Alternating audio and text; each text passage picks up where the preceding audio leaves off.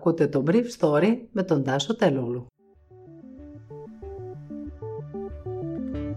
Καλημέρα σας. Σήμερα είναι 5η 16 Σεπτεμβρίου 2021 και θα ήθελα να μοιραστώ μαζί σας αυτά τα θέματα που μου έκανε εντύπωση.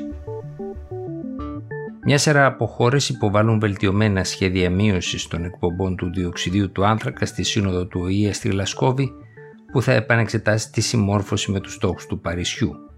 Αλλά η επαναστοχοθέτηση αυτή δεν αρκεί για τη συγκράτηση της θερμοκρασίας από μία άνοδο κατά 1,5 βαθμό Κελσίου. Ηγέτης των αντιεμβολιαστών πεθαίνει σε εντατική νοσοκομείο από κορονοϊό στο Ισραήλ ενώ καλεί τους οπαδούς του να συνεχίσουν τον αγώνα τους. Έξι εβδομάδες πριν από τη συνάντηση της Γλασκόβης για το κλίμα που έχει χαρακτηριστεί ως η τελευταία ευκαιρία να διατηρηθεί στη ζωή ο στόχος να μην αυξηθεί η θερμοκρασία του πλανήτη πάνω από 1,5 βαθμό, πολλές χώρες μέλη του ΟΗΕ και η Ελλάδα έχουν υποβάλει αναθεωρημένους στόχους για την επίτευξη των στόχων της διάσκεψης των Παρισίων. Με εκείνους τους στόχους, οι χώρες μέλη του ΟΗΕ είχαν θέσει ένα διευρυμένο πλαίσιο για τη συγκράτηση της αύξησης της θερμοκρασίας κατά 1,5 βαθμό Κελσίου. Αλλά ακόμα και αν οι χώρες στηρίσουν τα όσα υπόσχονται τώρα, οι εκπομπές θα αυξηθούν τόσο πολύ, σε διπλάσιους όγκους από εκείνους που θα προκαλούσαν μια αύξηση της θερμοκρασίας κατά 1,5 βαθμό. Έτσι, από τους 27 γιγατόνους διοξιδίου του άνθρακα που θα προκαλούσε η οικονομική δραστηριότητα των χωρών μελών του ΟΗΕ, οι βελτιωμένες προτάσεις αφαιρούν μόλις 4 γιγατόνους εκπομπών. 70 περίπου χώρες δεν έχουν καταθέσει ακόμα νέες προτάσεις, αλλά και χώρες που λογίζονται ως πρωταθλητές στην προσπάθεια για τη μείωση των εκπομπών όπως η Γερμανία προχωρούν πολύ αργά στην ανάπτυξη των ανανεώσιμων πηγών ενέργειας.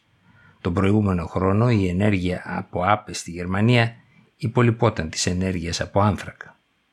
Χώρες όπως η Σαουδική Αραβία, η Ρωσία και το Ιράν όχι μόνο δεν βελτίωσαν τις προτάσεις τους, αλλά τις έκαναν χειρότερες προτείνοντας υψηλότερες εκπομπές.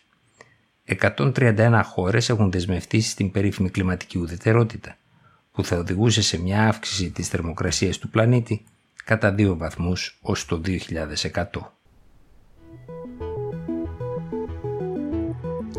Ένας από τους πιο γνωστούς αντεμβολιαστές του Ισραήλ, ο οποίος διέδωσε στο έπακρο θεωρίες συνωμοσίες για τα εμβόλια κατά του κορονοϊού, πέθανε στο ιατρικό κέντρο Wolfson της Σχολών την Κυριακή από COVID-19. Πρόκειται για το 57χρονο Χάι Σαουλιάν. Ο θάνατός του όμως δεν θα οδηγήσει τους πολλούς οπαδούς του στα εμβολιαστικά κέντρα.